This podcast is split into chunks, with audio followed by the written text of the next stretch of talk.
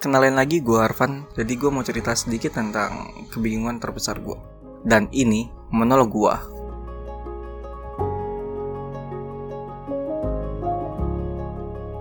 Jadi kebingungan terbesar gue itu adalah cewek. Setuju gak sih kalau cewek itu adalah teka-teki terbesar yang ada di bumi? Sedikit cerita kalau dulu gue pernah dekat sama cewek dan dari dia gue tahu kalau cewek itu ternyata organisme yang pendendam pendendam banget malahan. Dia bilang cewek itu paling gak bisa kalau cowoknya itu lama balas chat. Kalau sampai si cowok balas chat lama mereka para cewek bakal balas dendam dengan cara lama balas juga. Tapi dua kali lipat lebih lama dari si cowok. Contohnya gini gue dulu sering banget futsal. Futsal paling lama berapa ya? Paling sejaman doang.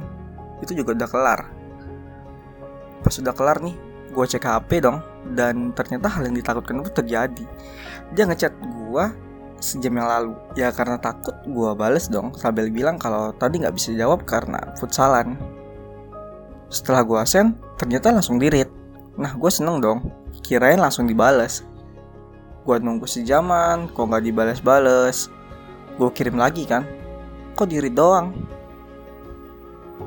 Ya masih dirit tapi nggak dibales setelah dua jam gua ngabarin setelah main futsal akhirnya dibales.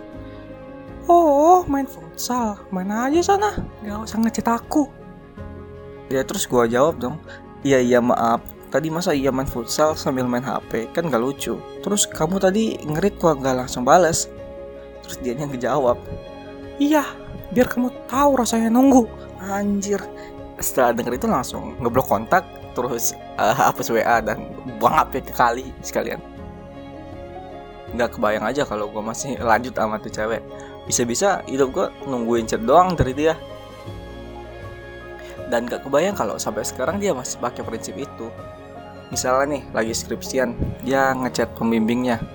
Ya namanya pembimbing sibuk kan? Biasanya balas satu hari setelahnya ya karena dia nggak terima dibalas satu hari setelahnya dia balas dendam dong dengan balas chat dua hari setelah si dosen itu ngebales.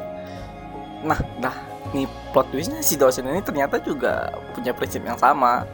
Jadi si dosen balas empat hari setelah di chat sama si cewek dan gitu juga si cewek ngebales 8 hari setelah di chat sama si dosen dan ya gitu aja terus sampai 1000 semester kali